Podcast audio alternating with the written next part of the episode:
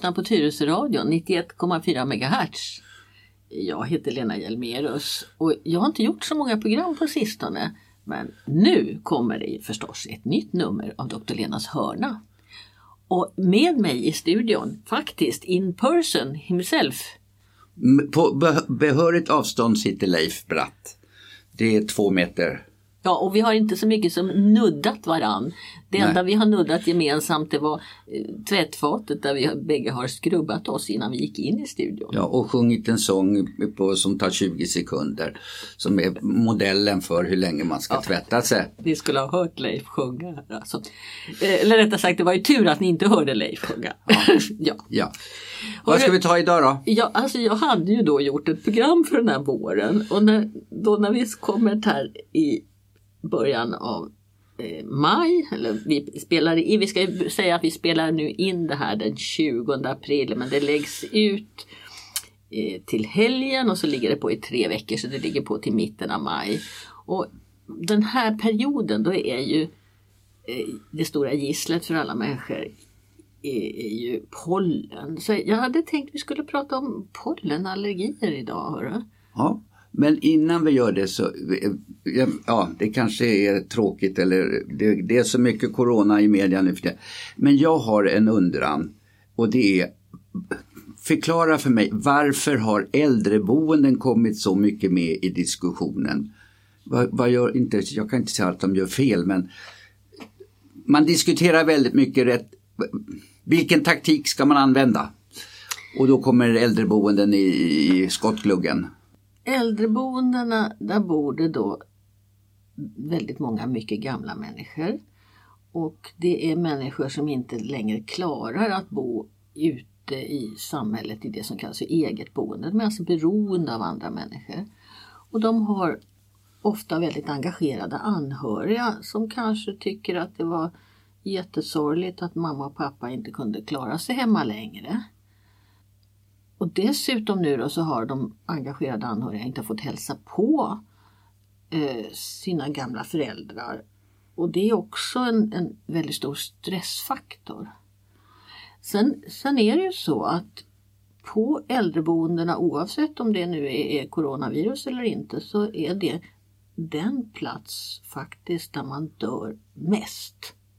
Man dör mer på äldreboenden än man gör på akutsjukvården och mycket mer än man gör ute i det vanliga samhället. Det finns några regioner där man dör mer ute i det vanliga samhället, ute på landet i, i Sverige. Men om vi håller oss nu till, till storstan så, så är det en plats där man avslutar sitt liv. Och nu blir det så oerhört fokuserat på det. Ehm, och det, det kommer in så väldigt mycket såna här irrationella saker som att kan jag verkligen lita på de som jobbar där? Det sägs så mycket om att de inte har skyddsutrustning. Alltså det, det, det eh, och plus att det här är en helt egen värld. Vi, förra programmet som vi gjorde så pratade vi lite grann om att hälsar man på en person på ett äldreboende så hälsar man inte bara på den personen utan också på alla andra som bor där därför att det här är ett kollektiv. När man, ett, ett sånt här kollektiv, om man inte arbetar i det så känner man inte till det. Man vet inte riktigt hur det fungerar. Ehm, och då blir det mycket spekulation och mycket åsikter och mycket, mycket tyckande istället för att liksom faktiskt lita på att kommunen som driver äldreboendet har en uttalad policy. Det finns en medicinskt ansvarig sjuksköterska, det finns eh, politiker i kommunen som eh, har ett ansvar för hur vården bedrivs eller hur tillsynen, hur de har det på äldreboendet. Så att det, det han, han chefs, vad heter han, statsepidemiologen. Tegnell? Ja. Han säger ju väldigt ofta när folk frågar om äldreboenden att det är komplicerat och alltså ni har inte en aning om hur komplicerat det är. För att det, det är en annan värld. Och sen är de, eftersom de är på ett äldreboende så är de till åren komna och de har kommit dit därför att de inte klarar sig längre hemma. Så det är citationstecken en försvagad grupp som finns där. Ja, det är en väldigt sårbar grupp. Och eh, alltså, man, man, ska ha klart för sig att eh, någon gång tar livet slut.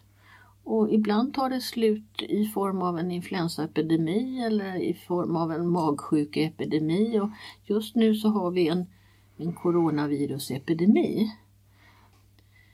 Det, det skapar väldigt mycket fantasier. Mm. Men får jag fråga dig då så här om vi lämnar äldreboendena. Vad vet vi om situationen i Tyresö? Jag har sett det finns någon sån här regional äh, vad heter, statistik men jag mm. har inte hittat det, jag har hört. Ja, alltså när någon, man tar en, en, en test och då ska man komma ihåg att det är väldigt få egentligen av stora befolkningsmassan som testas utan de som testas är ju de som kanske söker sjukvård för förkylnings, alltså misstanke på infektion med coronavirus. Och är, har man då eh, positiv, det vill säga man har virus i det här provet som tas i, med en pinne i näsan. Eh, då registreras det som ett fall. Och då anmäls det till smittskyddet. Och det är en ganska, eh, det, idag görs ju det här på data direkt så att det, det knappar man bara in på sin dator när, när man har fått som doktor får man det här provsvaret och så knappar man in det. Så eh, kommer det in omedelbart i. Och där regionen samlar upp det då och eh, lägger nästan varje dag ut eh, data på hur många fall finns det i respektive kommun och stadsdel i, i regionen. Regionen är ju hela landstinget. Där blir jag lite full i skratt. Det har kanske du också sett att Tyresö plötsligt har blivit en stadsdel i Stockholms stad. Yes, jag har ja. Jo, men regionen har inte riktigt fattat det där med att vi är en egen kommun. Men, men eh, jag hoppas att de rättar till det så småningom. Ja. Men vi finns i alla fall och där ligger vi då. Sista gången jag tittade på det så låg vi ungefär på 100.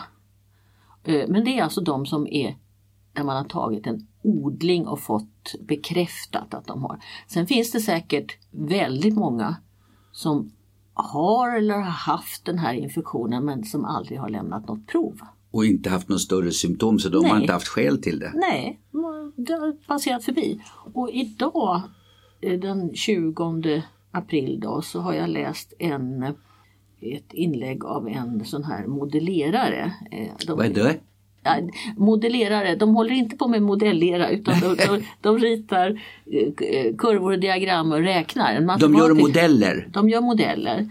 Och den här killen heter Tom Britton och eh, han menar att nu kommer vi, eh, de siffror vi har nu, de är fortfarande de som blev smittade de som, de som vi får som nya fall nu, de blev smittade för två veckor sedan.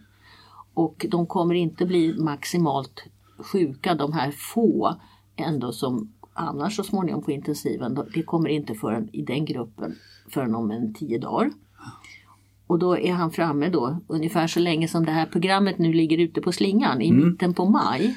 Så tror han att vi har en flockimmunitet, alltså att vi har mer än hälften av befolkningen i Stockholm har haft den här infektionen. Eh, och han kanske har rätt, det vet jag inte, men han, han tillhör ändå de här eh, seriösa experterna som faktiskt Folkhälsomyndigheten också citerar.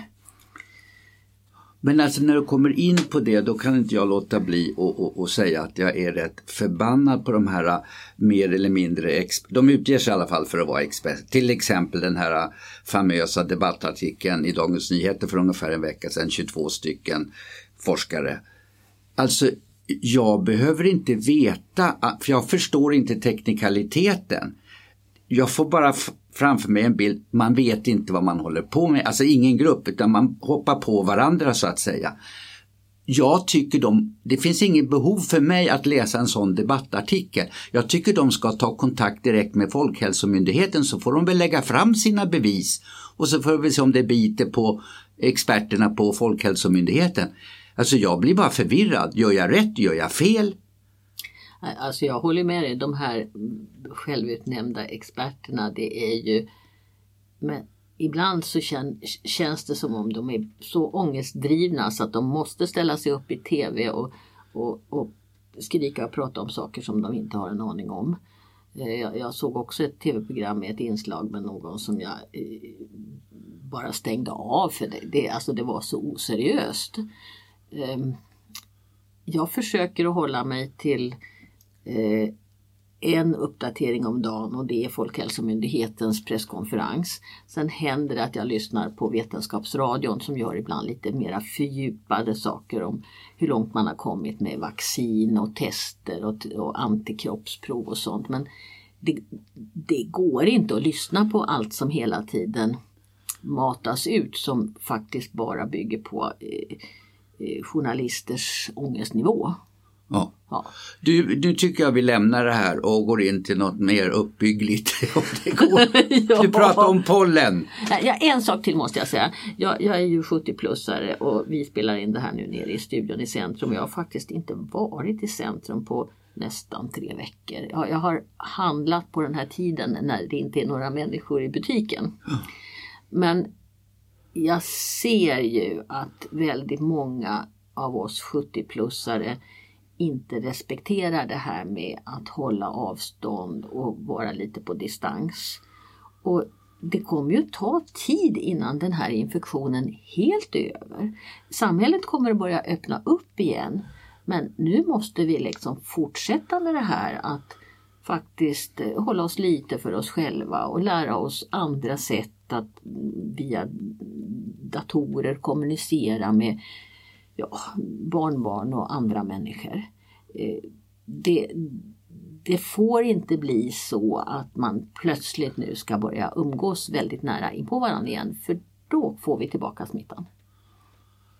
vad kan man säga, vi lekmän, gräsrötterna, vårt bidrag till det här så att det inte kollapsar helt och hållet, nu tar jag i jättemycket, det är att hålla avstånd. För jag menar, vi, vi är ju inte medicinare men vi kan hålla avstånd utan medicinsk utbildning. Ja, och vi kan ringa till varann och vara snälla med varann och, och, och peppa varann att liksom stå ut med den här sociala isoleringen. Och sen ska vi nog komma ihåg att människor påverkas väldigt olika av det här med social distansering. Och jag vet inte vad du gör för att få dagarna att gå. Eh, jag har ett smeknamn, Eremiten. Ja, men du får inte åka till din sommarstuga? Nej men det är, är mer, det får jag ju göra, eh, men av respekt för de fast boende, alltså jag är ju sommarölänning. Och de har ju bett oss att stanna hemma och det är ju lite också det här avstånd, även om det är ett 50 mil eh, avstånd. Eh, så det är mer av respekt för jag kan ju sitta lika isolerad där mm. som jag gör här. Mm. Eh, men jag ska säga att jag går ut en, två gånger om dagen. Men jag håller avstånd. Och jag menar, nästan den säkraste platsen att hålla avstånd idag det är ju att sitta på en restaurang för där är det glest eh, med besökare. Mm. Ja. Mm. Och, och, jag går ju också ut och jag har ju sommarstuga i Farsta så att jag har ju inte så långt att åka till min sommarstuga. Eh, men jag vistas ju där en hel del faktiskt. Ja. Det gör jag. Mm. Avstånd håller jag. Mm. Ja, vi håller avstånd. Ja men nu, nu går vi över till pollenet istället. Ja. Läser du pollenrapporterna? Nej, alltså jag, jag har någon slags pollenallergi. Allergi, förlåt. Eh, för att varje vår så får jag eh, nysningar och ja, ja, lätt rinnande näsa. Eh, och så har det varit de sista 20 åren. Jag får ingen våldsamma reaktion men någonting händer under våren. Eh, så att jag känner inte något behov av att hålla mig uppdaterad med om det är nu mycket. Är björkpollen ganska vanligt? Eh, mm. Just nu är det stark eh, förekomst av björkpollen. Jag tittar på sista sidan i tidningen, så, den tidning jag har, så står sånt här som att hur dags går solen upp och väderleksprognosen förstås för idag och imorgon och så brukar också nu den här årstiden så står det pollenrapporten.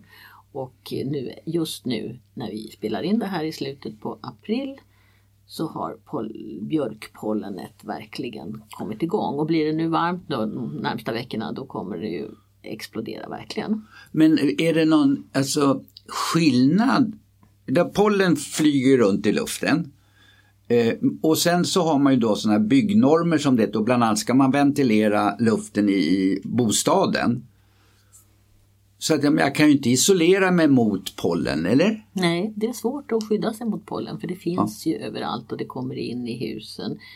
Ja, i och med att vi ventilerar. Ja. Det är, förlåt, nu hoppar jag tillbaka. Viruset är inte lika flygfärdigt. Eller? Nej, nej, pollen flyger mycket mera. Ja. Eh, eh, och eh, det är ju så att eh, vi lever i ett land där björken nästan är lite av ett nationalträd. Mm. Det finns faktiskt en sorts björk som inte producerar pollen och den heter ornäsbjörk och den har flikiga blad. Och jag har sett bland annat på kyrkogården i Tyresö här så har man eh, ornäsbjörk.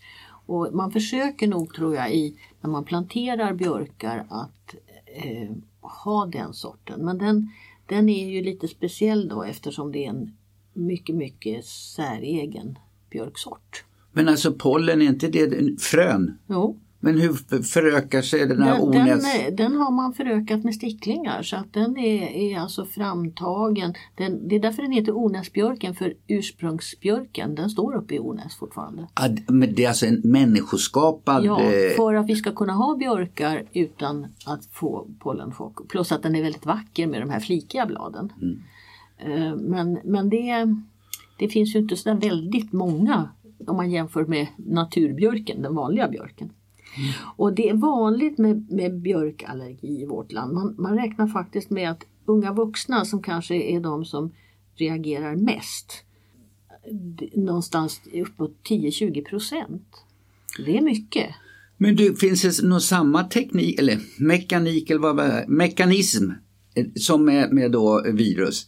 Alltså kan man bli eh, immun mot pollen? Eller? Ja, det kan man.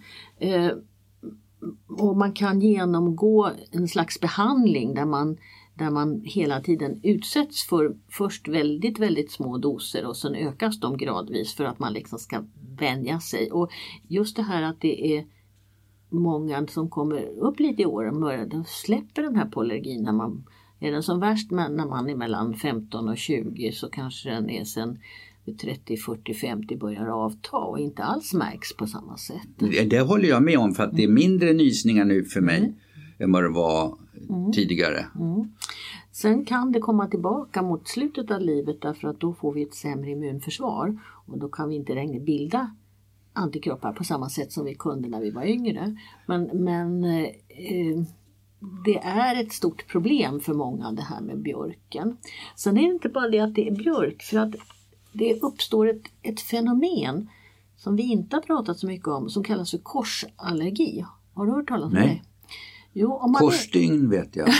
ja, ja, ja, ibland tänker man i kors också. Men korsallergi det är att om man är björkallergisk så är det rätt så stor sannolikhet att man också är allergisk mot vissa mat, eh, ämnen i mat. Och, och det är så vanligt som man säger att av de här 20 procenten som är björkallergiska så sju av tio av de personerna de har också någon allergi mot någon mat som hör ihop med deras björkpollenallergi.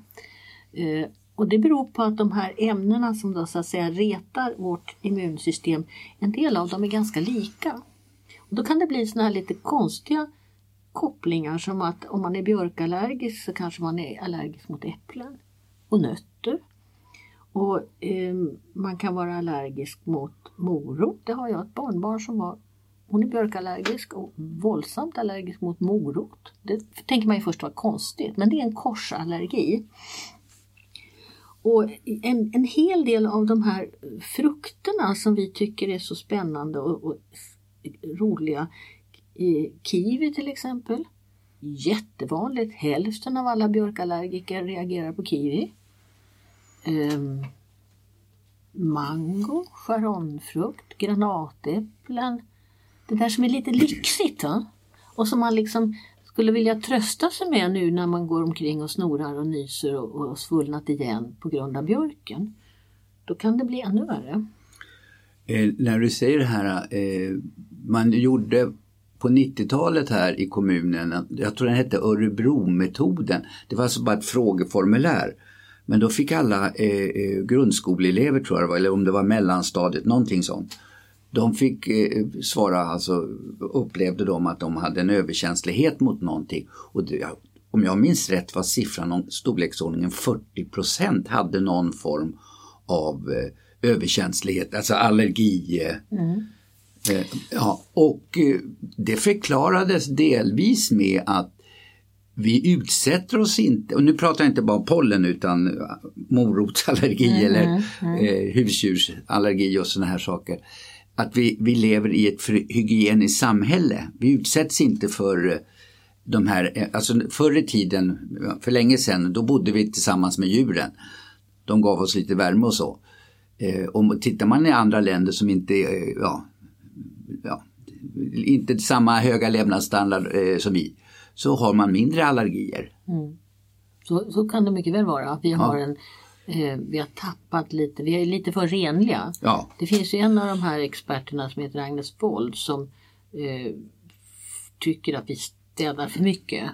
För att vi, eh, vi tar bort då den här naturliga eh, exponeringen. Som, som, sen är det ju jättesvårt att säga var, varför vi har så mycket björkpollenallergiker. Om det beror på att vi har så mycket björkar i Sverige eller om vi på något genetiskt sätt har, har blivit så. Ehm, men finns det andra träd? Du hackar på björken hela tiden. Ja. Men, Jo då, men eftersom vi skulle prata pollen och, Ja mer specifikt. Och, och, eh, hassel och al, det är ju redan över nu. Det Mm. har redan passerat. Men hassel är ju ganska vanligt. Och då följer ju också naturligtvis hasselnötterna med. Va? Men alen och sen kommer gräs och fram, lite längre fram i sommar så kommer det som kallas den växt som heter gråbo. Som är en malörtsväxt. Vi har ju, gräs är ju också sånt där som far i luften. Ehm, sen finns det um, överkänslighet mot gummi till exempel. I, i, i eh, det gummimaterial som heter latex som är, finns bland annat nu i alla de här skyddshandskarna. Vi har ganska mycket eh, stoft som far omkring när det är från läkemedel. När sjuksköterskorna jobbar med läkemedel i läkemedelsrummet och ska dela mediciner och sånt här så är det ganska vanligt att man får en luftburen allergi mot kemiska ämnen. Då. Men du, alltså, jag slår väl in nästan öppna dörrar för mig själv nu, men jag, bara för att ta upp det. Blomallergi, eller, det hör man inte då. Nej. Beror det på att det här frömjölet det tas av bina och så att det är för tungt för att fladdra runt i, i, i luften? För de åker ju med bina till nästa ställe. Ja, och sen är det ju, alltså det finns, det finns ju säkert de som jobbar med, i, med blommor, blomsterhandel och så.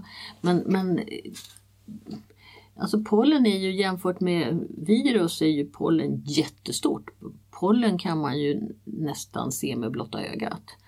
Och, och eh, nej, blomallergi har jag svårt att, att komma Jag på har något aldrig bra- hört talas om det heller. Nej, det, jag har svårt att komma på några bra exempel men det finns ju säkert. Mm. Ehm, Jag jobbade ett tag på en, eller ett tag, jag jobbade tre år på invärtesmedicinsk avdelning där vi gjorde en del allergiutredningar. Och, och då påstods det att det var olika trycksvärta i våra stora dagstidningar. DN hade ett märke och Svenska Dagbladet hade en annan trycksvärta så man kunde bli allergisk mot sin dagstidning. Inte på grund av innehållet utan på grund av trycksvärtan. Det, det eh, hävdar jag med bestämdhet det måste finnas en sanning i eftersom jag själv, min hustru, tidigare prenumererade vi på morgontidningen och den kom då i brevlådan och sen gick man upp och käkade sin frukost och jag blev tidningen och nysattackerna kom. Och hustrun påstod med bestämdhet, vad hon hade hört vet jag, ja nu vet jag att Leif läser tidningen. Ja. Jag vet ju inte om det där är sant eller om det var en, en skröna men det var, det var en ganska populär eh, Ja, jag, jag, jag nös i alla alla fall. fall Ja. eh, vid eh, morgontidningen. Ja. Sen är det ju katt och hund och häst är ju också vanliga eh, allergiämnen och då är det ju eh, medel från eh, katten och hunden och hästens hud, små partiklar. Och då finns det ju vissa raser som är, inte har lika mycket päls eller en annan typ av päls och det finns eh, både hästar och hundar som allergiker kan umgås med. Pudel sägs ju vara ett sån, sån hundras som är snäll mot allergiker. Ja, jag tror att det är portugisisk vattenhund eller om det är pälslösa hundar. Det finns. Jag känner en, Ja. päl, en pälslös hund som tillhör en allergisk familj. Ja. Det är lite spännande att klappa honom. Mm. Och om, vi, om vi håller oss till de här korsallergierna så ska jag bara säga också att det är den det, om, om vi säger en, en björkpollenallergisk och så har man fått en matallergi. Matallergin är alltid mycket lindrigare än, än den riktiga, alltså den, den som sätter igång det hela, björken. Sen kan man ju vara allergisk mot olika födoämnen i, primärt. Eh, men när just den här kombinationen, när, när björkpollenet sätter igång en annan allergisk reaktion så är den andra allergiska reaktionen ofta lite mildare. All, allt sånt här som flyger och far det får man ju in via näsa och mun. Och när det gäller allergier från mat då kan man få ganska kraftiga reaktioner direkt i munhålan och, och det klassiska där är ju skaldjur och jordgubbar. Som hos den som är, är allergisk, jordnötter kanske också, eh, kan få hela svalget att svullna igen och där kan det bli väldigt akuta situationer. Det kan gå fort. Och de personerna som vet att de reagerar på det sättet, de ska ju alltid ha eh, en, en liten akut medicinering hemma. Och det ska man kunna få utskrivet av sin husläkare när man har den typen av, av besvär. Nu hoppar jag lite här. Mm. Du sa tidigare att eh, för att mildra eller behandlingsmetoden om man nu är björkpollenallergiker då får man en liten dos av farbror doktorn. Eh, ja, om man ska bli helt, det handlade om om allergin skulle kunna försvinna. Ja. Men annars är det ju en behandling som går ut på att minska eh, utsöndringen av ett ämne som heter histamin. För när man får i sig då, säg pollen eller mat, så sätter igång liksom en kedjereaktion av olika kemiska ämnen i cellerna som, som forsar ut. Och ett av dem är histamin. Det, det är lite först i den där kedjan också av hur kroppen reagerar. Och kan man blockera histaminet så kan man ofta blockera hela den här kedjan. Och antihistamin de är receptfria på apoteket, det kan man fråga på apoteket. Det som rekommenderas mest det heter Desloratadin. Eh, det blir man inte så sömnig av. Men sen finns det andra antihistaminer. Cetirizin är ett vanligt medel och eh, det finns äldre medel som eh, man använder ibland om man får väldigt mycket klåda i kroppen men de blir man ju ofta lite trött av. Och det som är på kloka listan det heter Desloratadin när jag var inne på det här med behandlingsmetoden därför det finns ett talesätt så här, i, ja, ont ska med ont fördrivas. Och då brukar man prata om homeopati. Mm. Och det skulle då vara, alltså det onda är ju pollenallergi och så behandlas man med det. Så jag tänkte om den här metoden kan vara home, homeopati. Inte den här som där man utsätts hela tiden eh, för en liten dos för att på sikt kunna Aha. bli av med det. Eh, jag har ju bin och bigift är ju rätt så eh, giftigt. Och eh, blir jag bistucken så mår jag bättre om jag tar lite antihistamin på en gång. Nu är jag inte allergisk mot bigift, tack och lov, men det, de enda som blir det är ju faktiskt biodlare som utsätts för det här giftet väldigt mycket. Och där kan man genomgå en sån här kur där man då hela tiden får lite granna bigift för att vänjas vid det. Är det homeopati då? Nej, Nej homeopati är egentligen något helt annat och nu är jag doktor ja, så att jag kan, då hoppar vi det. jag kan lite grann om homeopati men jag tror inte på det. Nej. Homeopati betyder att man späder ut saker tills det nästan inte finns någonting kvar i det. Mm. Um, och det tror jag inte på. Nej. Nej. Mm. Alltså det här är ju ett jättestort ämne och det inbegriper också sånt här som eksem. Ehm, men det är ett eget kapitel. Jag tror vi får spara det. Det här med huden får vi spara till nästa hörna. Ja, jag bara undrar om man går då själv som lekman mm. till apoteket och köper histamin. Anti, antihistamin. antihistamin, ja. Hur vet jag doseringen? Det står på kartongen och det kan de berätta på apoteket också. Ja, okay. Och det står också väldigt lätt läst på 1177. Och på 1177 så står också hur skiljer man på om man nu har pollenallergi eller om man är covid-19 sjuk. Ja. Och det är jättebra att läsa om man börjar fundera varför jag går och nyser och hostar och så. Nu är jag vad är det jag har? Och det enkla svaret som också Anders Tegnell har gett är att om man tar sina allergimediciner och blir man bra så har man inte covid-19. Ja. Ska vi sluta för idag där Leif? Ja, du bestämmer. Ja, jag tror inte lyssnarna orkar höra på oss mera. Okej. och så återkommer vi om tre veckor och då tror jag att kanske, kanske att samhället har öppnat upp lite mera. Men du, när du pratar om årstidsbundna, eh, nu kommer ju solen och vi är blekfisar. Eh, hur mycket sol? För du har ju sagt en kvart om dagen ska man få Ja. solbelysning på sig. Ja, ha gärna en keps om man som du har lite dåligt eh, med hårskydd uppe på. Det är Och- Jill Brynner som är min förebild. Där, Ja, ja. Men man får lätt solskador i den Aha. där tunna huden där uppe. Okej, okej. Och, och eh, man kan gärna ha, hålla sig lite i skuggan och ha gärna, jag kör ju alltid med en bredbrättad hatt till trädgården för annars skulle jag bränna sönder mig. Ja. Men eh, eh, vi får ta det nästa program och prata lite mera om den här ljuvliga solen och dess farlighet. Och så tackar vi för idag och så får ni gärna komma med frågor och höra av sig till oss. Det går alldeles utmärkt på Info snabela tyresoradion.se Och Tyresöradion, det är din lokala radiostation. Och vi gör väldigt många olika program. Men Dr. Lenas hörna börjar nu höra till en av de stora långkörarna. Och du har lyssnat på Lena Hjelmerus. och Leif Bratt. Tack för idag. Tack, tack. Hej då. Hej, hej.